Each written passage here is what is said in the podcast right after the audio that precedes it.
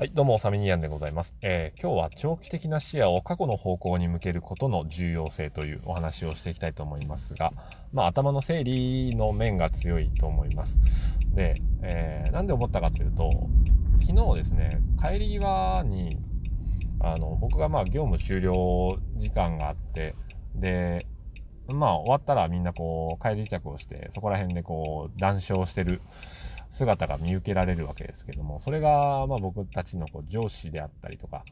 あ別にまあ構わないと、それは。うん。構わないです。もちろん、えー、就業時刻が終わったのに、働いてる方がおかしいだろうがっていう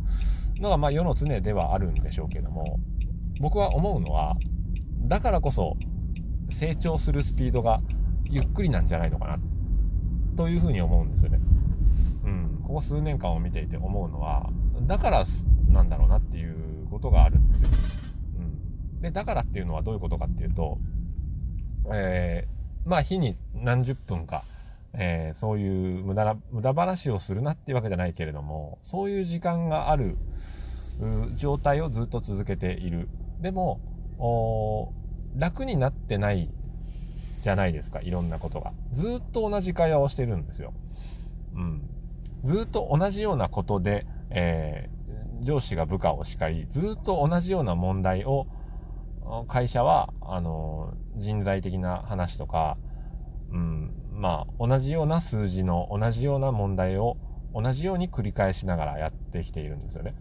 で、内容が変わってないんですよ。で、もちろんその、すぐにすぐ内容って変わらない。仕事ってこう、まあ、長期的な、それこそ長期的な、あ視点で見るので、数年間のスパンっていう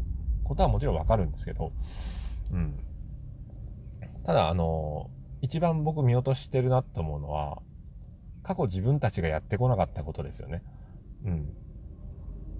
過去自分たちがやっていなかったことを、もし、この数年間、えー、やってきていたとしたら、今頃どうだったかなっていうふうに考えるんですよね。うん。そうすると、多分、もっと違った現在になっていたんじゃないのかなって思うわけですよ。そして、えー、もっと都合のいいことに人間たちは過去自分たちがやってきていなかったことが生み出した状況の中に慣れてしまっているという、えー、側面があると思います。例えば、えー、まあ簡単なちょっとしたものの整理をしなかったがために、えー、失ってきた時間の数々そして起きてきたトラブルちょっと体制を整えていなかったがために何度も同じ確認をしてしまってえー、それがあ結局非効率なあ状態を生み出してしまっているという。まあいろんな点で、えー、非効率なことをずっと続けて、まあ、効率化ばかりがのではないけれどもただやってこなかったことたくさんあるんですよね。自分たちがサボってきたことってのはたくさんあるんですよね。そのサボってきたことを、えー、1日2日じゃ取り戻すことはできないぞと、うん、それはやっぱり時間をかけていかないといけないと。でもその時間をかけることを面倒くさがるんであれば、今がつ辛いのはしょうがないっていうふうに思うわけですよ。だから過去に向けて長期的な視野を持つっていうのは、過去自分たちがやってこなかったことを今一度見つめ直してみるっていうことだと思うんですよね。うん。という、まあお話で非常に曖昧なんですけども。だから、慣れてる現状、その、今これでいいと、今頑張ってるだけではやっぱり良くないんですよね。うん、今頑張ってるもちろん素晴らしいですけども、今頑張ってるっていうか、今頑張ってるのは当たり前なわけで、うん、なんでかっていうと過去やってこなかったからですよね。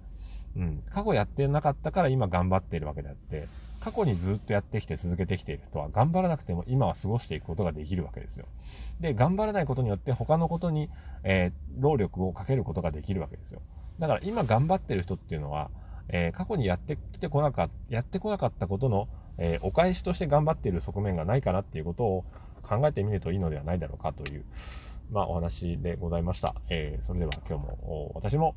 過去のやってこなかったことに対する今、まあ、償いを日々、えー、していってる最中なんですけども、うん、過去やってこなかったこと、人間しなかったことっていうのは忘れていってしまいます。うん。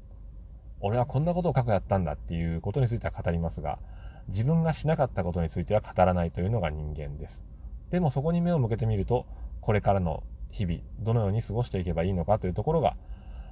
分かってくるのではないでしょうか。あということで今日も良い一日を。さよなら。